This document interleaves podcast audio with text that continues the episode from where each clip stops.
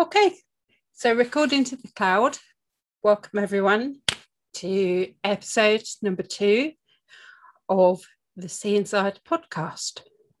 Um, this week, I thought I would look at anxiety. Okay, and I thought I would look at anxiety for two reasons. One, because um, from episode one, the responses that I got back, my own vulnerability and tenderness and holding a presence seems to be what's impacted people positively helped them to step forward with feedback. So thank you very much for that. And because it's mental health awareness week, month, one of it. Seems to be quite a lot of mental health awareness. Um, and also because of my own battle with anxiety. I am going to call it a battle, yeah, because it was a battle until I saw a way through it. Um, and because that might help some people. So decided to go visual this week as well. We'll be visual from now on. This is an absolutely huge thing for me. Um, because my looks have changed quite a bit. You'll see I have twitching here, your cranial nerves run here, down through here, here, and here. Um, and mine are affected. I don't think there's actually anything affected with the nerves. Um, I think it's the fact that I've had a brain bleed that the blood around the nerves makes them misfire. Um, you'll also see here that I close one eye quite a bit, have to get out of the habit of doing that. Very difficult habit to break. Um, now it's spasming, so I'm not actually closing it. Um, and you'll see that half my mouth doesn't work. So if I smile, if you're a medical doctor, you can tell something and people who are medically trained or medical doctors or in the neuro profession um, spot it like that. Um, so that's quite a lot to be anxious about.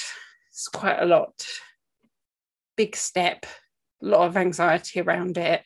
So I thought I would talk you through when I first began to start to recognize my own anxiety um, and how I have managed to live a happy joyous life um, with that and around that. Um, what I'd like to do, first of all, is something that I do regularly. It's just part of my being now. Um, and that is take a few breaths to come into this space, to focus our intention in on this space and to just be here now and rest in the moment. Now, the way in which I do that, um, the way in which I check in with myself, check in where I am, is to first of all close my eyes. You don't have to close your eyes. I just find it easier. So leave your eyes open if you want. Um, just find somewhere on your body that is comfortable. For me, my hands are really comfortable, not on my heart, but just above my heart on my chest. And then just take three breaths. They don't have to be any length, they don't have to be any type. They are just three grounding breaths for you.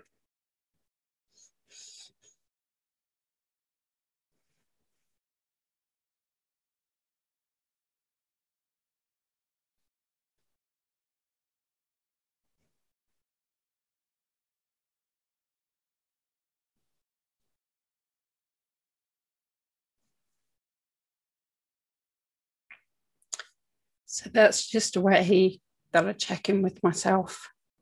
Um, if I receive any news, if I'm trying to process anything, if I'm stuck, if I'm anxious, if I'm losing my temper. Um, it's completely mobile and it's something that I can do with my eyes open. I don't have to place them on my hands on to my body. However, I find it safe to do so. Um, and it just checks in with what I'm actually feeling now. So thank you very much for doing those with me. And it brings us to presence. So, anxiety. Wow, this is a huge topic. Just going to reference it to myself. Won't allow your anxiety. There'll be some common threads, but nothing will look exactly the same as what you feel. One of the reasons for that is because you're a unique being. And I do not mean that in a woo woo way, I mean that in a nervous system way. You are unique. Okay. The information that your nervous system has taken in, has absorbed, is stuck in it, has been released. It's completely unique to your life. Okay. Um, and movement will look different the same way that our noses look different, the same way that our hearts look different, our actual physical functioning pump. Okay. And the same way that nerves running through us will be different. So just acknowledge your differences. Okay. And I can only speak from my point. Some of it will resonate, some of it won't. I'm going to start the story first of all back when I was effectively gaslighted. Um, this was within the last decade. Um, not going to name any names. Everyone's going to stay anonymous. Um, but it was where my current levels of anxiety started to leak like ink into my world. And I was not aware of how anxious I was at all. I don't regret any way in which I dealt with it. And the only thing I would say is I wish that somebody had said to me, I believe you. And I wish that someone had said to me, Gosh, that might make you pretty anxious. But they didn't. Made pretty sarcastic comments. Um, I remember some sarcastic comments about being, about my being being all over the place. I remember some sarcastic comments about um, my beliefs. And I remember particularly some sarcastic comments about how I was in a position of leadership and a leader's supposed to be strong, iron strong. But actually, I was falling apart. And I wish those people who at that time were stronger than me had reached out and said, It's okay. you're not particularly well at the moment. Um, what's going on? But they didn't. And my anxiety has just begun to creep into everything. Um, food was something I could control. So I could control food that was going into my body. I could control um, my activities, my intentional activities. Okay, so I could control the fact that I threw myself headlong into training. Okay. Um, and by training, I mean running, burpees, um, physical activity. Physical activity that ultimately I don't, I do not believe was doing me any good, but at least I was well cared for within that movement cultured environment because I was. I was taken care of in the best possible way. Um, but it started to invade my interactions with people, started to interact the way in which I associated with them. I got quite paranoid this time. Not that I thought that people were out to get me, but I thought that people were talking about me. And um, I think they probably were. That, in a way, is by the by. I just wanted to be able to control that because that wasn't something that I could control. And that made me very anxious, made me very short breath, made me very flighty, couldn't sit still, always moving. The only time when I would find some stillness would be during sleep. And then I would wake up and be awake from like 2 a.m. and not be able to go to sleep, not be able to continue to sleep. Um, suffered really badly with headaches as well. Um, it was like my body was saying to me, You've got to process this and you've got to feel. So here's some headaches um, because you can feel those and you can disassociate into them. And I just ignored them. They were very tough. Um, and I wanted to second guess everything. I wanted to remain in control. Um, I was slowly and completely and utterly losing control because I was being manipulated. And then when I had lost control, um, I was told how awful I was. yeah, because I had lost control. Um, all the decisions I had made would be were not right. Um, instead of investing any time in me, I was in effect given, I don't want you to be my problem. You can go away and be someone else's problem. Yeah. Um, which I think after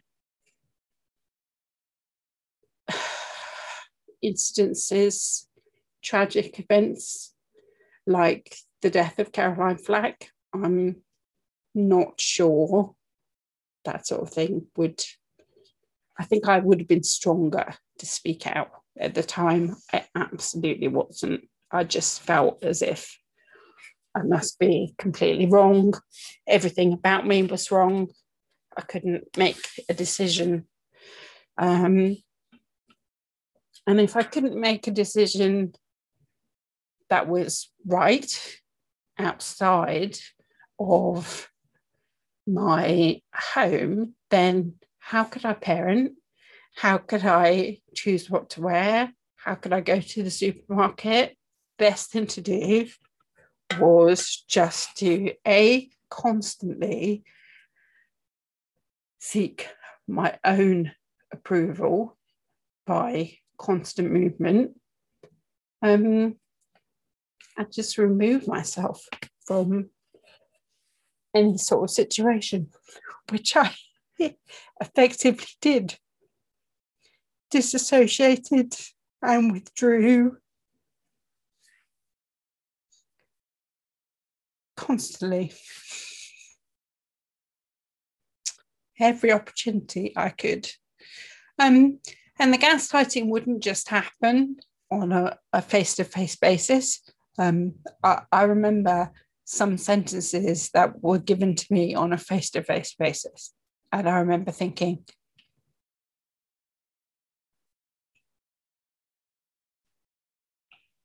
I just can't speak. I have no words. Um, and then I remember the person was exceptionally clever for a narcissist um, and would actually publicly humiliate me and say things that they knew was just for me. And that made me anxious because the people I did tell, which there was a couple, just didn't really believe me, thought I was really losing it. Um, and it was only a few years later when I took it all out of the bag um, and started to look through it and started to breathe through it and started to own it and started to let it in and to teach me that I was able to see actually they were quite frightened. Um, and actually, I was right. and I was being publicly humiliated and publicly shamed. Um, and it was, it was in a controlled environment, but it was in a controlled environment with about 15 people, 15 other people in the room. And things would be said that were purely for me. And because I am open, yeah, I'm very trusting and very open. Um, it was easy to manipulate me, you know. I think sometimes anxiety can result from felt big T trauma that has been recognized and acknowledged, but not necessarily processed. Um, and I didn't really know how to process my big T trauma. Um, and ultimately, that made me very anxious. Lived my life in a constant state of anxiety, um, in high arousal. Pretty lonely. So, how did I find my way through this? So, um, I had some talk therapy. Talk therapy was a plaster. So, for me, talk therapy helped me understand other person's shortcomings helped me recognize anxiety. My sorry, my hands over here. You can't see me. Um, helped me recognize the person's shortcoming. Helped me recognize the fact that I was anxious, but didn't really do anything else. Yeah. So, okay, I understand that. Poof, I understand that's pretty big. Fine, my anxiety will just disappear. Um, yeah, it doesn't work like that. It just didn't for me. Um, so I visited my medical practitioner again and was told, okay, so you've had some talk therapy, that's brilliant maybe you've got a bit of chemical imbalance. So we'll put you on some anti anxieties, some antidepressants. Um, and that didn't help either. Um, um, it really didn't. Um, I did find my way to breathing. I absolutely don't know how I found my way to breathing, um, but I did. And there are some breathing techniques that are used to be able to help with anxiety. Now, the only person that's going to be able to fix anxiety is you. Yeah. Okay. Um, and when I say fix, I mean you're not broken. Yeah. Okay. Um, anxiety is not just a physical state, it is an emotional state as well. And as well as the breathing to support the nervous system and the chemical changes and the parasympathetic nervous system, you also need to incorporate movement. Okay. And you also need to do something creative. Okay. And you also need to be witnessed. Okay. You don't need to constant. I was about to put my finger up to you. Um, you don't need to be con- constantly witnessed. Yeah. But you do need to find somewhere. And until you are witnessed and your cells cell on a cellular level there is integration um, you can't take the next step. Okay, so box breathing is used quite a lot for anxiety and it is wonderful. However, I personally find it very difficult. We're going to do some box breathing now. Before we do some box breathing, I'm going to say this. Box breathing in no way takes the form of any form of diagnosis for anxiety or for any other defined medical condition. Okay. If you have any concerns about your health, your first stop is the doctor. All right. It is an aid for self help it is also an incredibly powerful practice. So you could find your temperature varying, could go up, could go down. Okay, you might find after the box breathing, it puts you in touch with some anger. So you might feel quite angry, you might feel quite weepy, you might just feel brilliant. Okay, and if the only thing it can do is provide you space for your anxiety so that you can observe it, then that is perhaps the best gift of all. So, most people do box breathing, first of all, to the count of four. Okay. Any numbered count is a guide. All right. It is called box breathing because I'm going to use four for reference, right? You breathe in for four, you hold for four. You breathe out for four, you hold for four. You breathe in for four, you hold for four. You breathe out for four, you hold for four. Okay, so you make a box. Okay, so you make a box and it's usually to the count of four. It could be to the count of six, it could be to the count of seven, eight.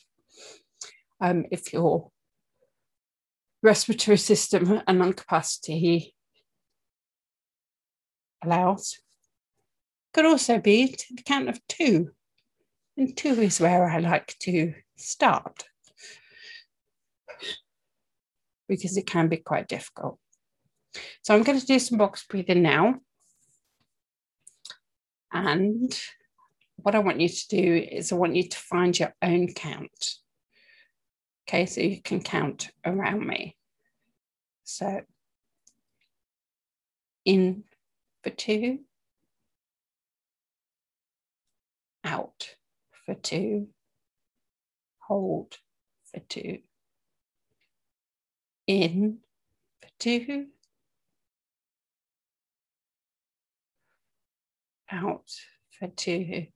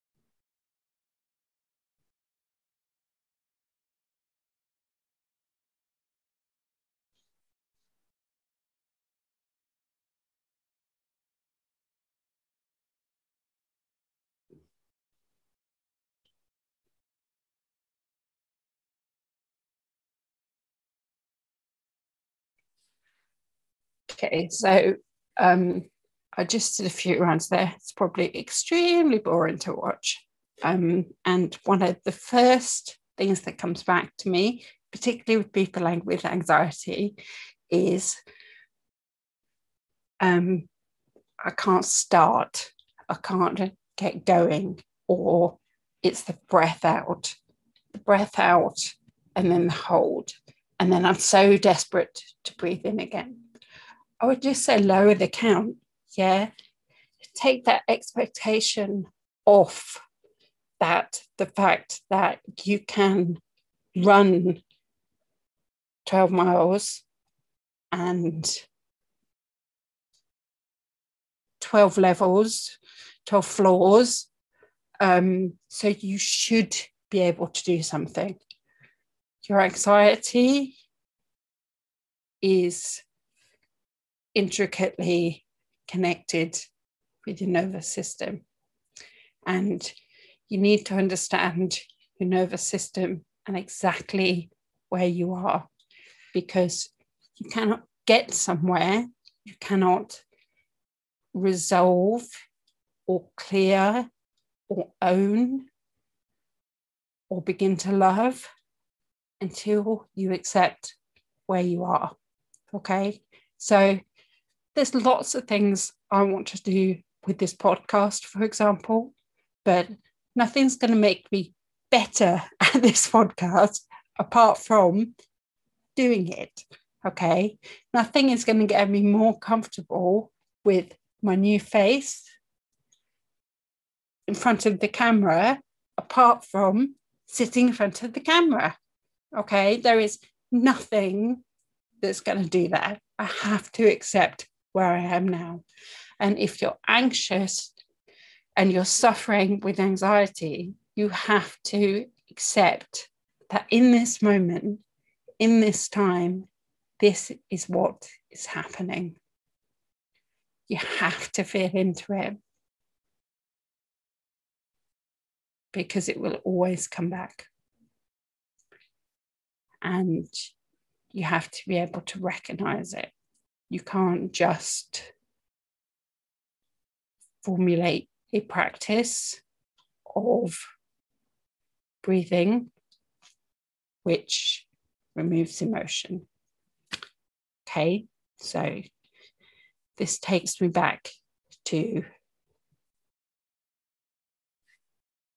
through the gateway. Okay, so this takes me back to the fact that you have to go through. Okay. your biggest weakness that you, or something that you perceive is your biggest weakness, is actually your biggest teacher. Okay, so you have to allow it to teach you how to love. Okay, and love is not control. Unconditional love is not control. Unconditional love is watering. And maybe a way for you to start to water yourself is to start to box breathe to a count of two. Count of two for two weeks, count of two for two months. It doesn't matter. It's the authenticity and the accountability to show up and do it. And then you can extend it to a count of three, to a count of four. And then you can do some movement. You can walk the dog. You can go to the gym. Yay, we get to gyms now. Um, you can do yoga. You can stretch the nadis and you can look into some other forms of breathing. Now, we're going to do my preferred anxiety breathe, um, which is called coherence breath. Um, and it is just lengthening the in breath to match the out breath. Okay, plain and simple. Um, like to practice it for a minimum of 10 minutes at a time. Um, it doesn't matter what you start on. You can find counters if you put coherence breath in on a search on a very reliable search engine and music platforms. You can find clock timers, bells that will do the counting for you. Um, so don't worry about that. There is a way around that. I personally prefer to count, and I like to start to count four in, four out. In, out.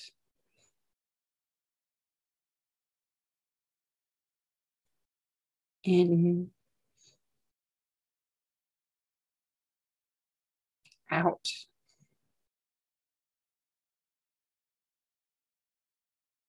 In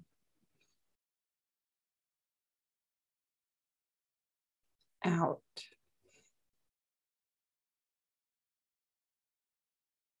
In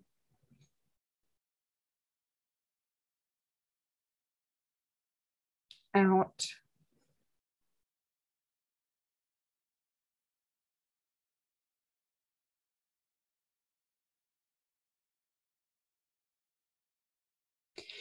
And I can stretch that one and stay in that one for a very long time. Again, um, it's very powerful. Actually, the electromagnetism around our heart actually sends signals up to the brain. So the brain gets a rest um, and it works on a very vascular vagus level. Um, and it will really, really, really improve your breathing rate, um, which you will notice after a time just in your day to day. Yeah, just from being able to pick something up, get something from the shelf. Um, but you'll also notice that it affects your anxiety in terms of the fact that it says, Oh, I'm here now. Hi. Yeah, it just allows you to be able to create a space between yourself and your anxiety. So you're able to say, okay, actually, that makes me anxious. So if that makes me anxious, let's acknowledge that, give rise to it, give life to it. It could be in the form of a journal. You could write that down, or you could phone a friend, could jump on Zoom with a friend, um, and ask a friend not to fix anything. Just ask them just to listen to you. And when you've finished speaking, um, they can respond to you. You know, they can respond to you and say, Thank you very much for sharing that. I feel privileged that I was able to be here for you. And then I would always say after that, breathe together. Okay. Just take any breath like we did at the start.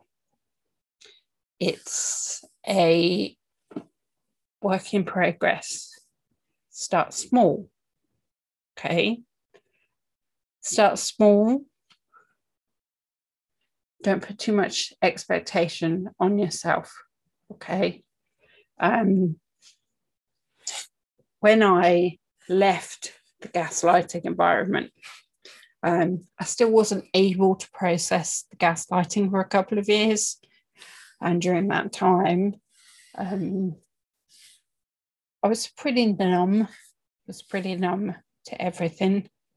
I couldn't be there for a lot of people because I was inside my own head being anxious.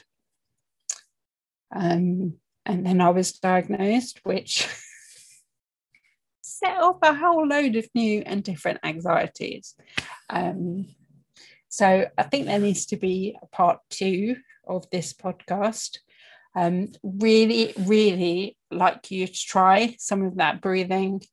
Um, I would really like us to finish the podcast with breathe.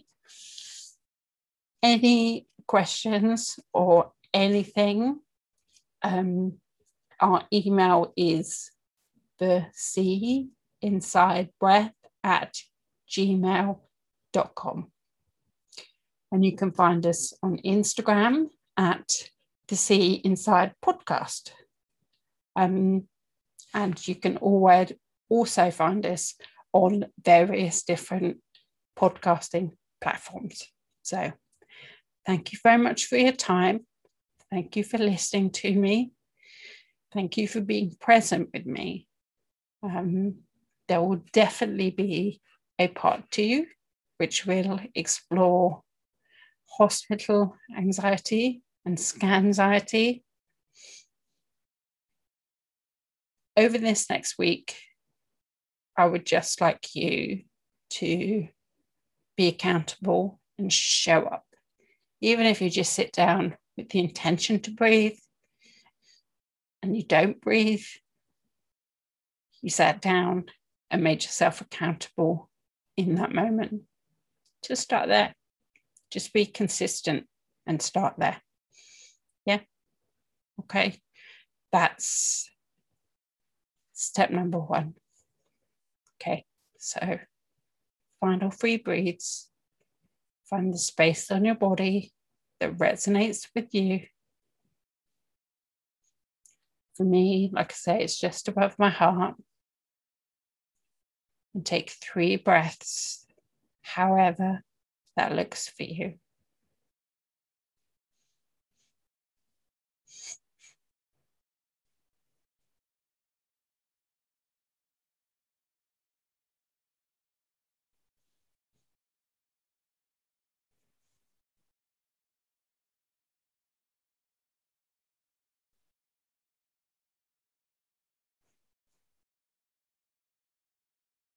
part two of anxiety coming up. We've also got some guests. We've got Mia Scott coming on to talk to us about her practices. My sister, my beautiful breathwork sister. Um, we've also got Duncan Bailey from Brighton from Body Talk and the Tara Clinic in Brighton. um, coming to talk to us, which I'm very, very excited about as well, a fellow breathing brother. And if you'd just like to come on and share your story or talk about something that is important to you, um, I would really like to talk to you. Once again, thank you very much. There's so much love for you here, and there's lots of love for you wherever you are. Come and join us again. Thank you.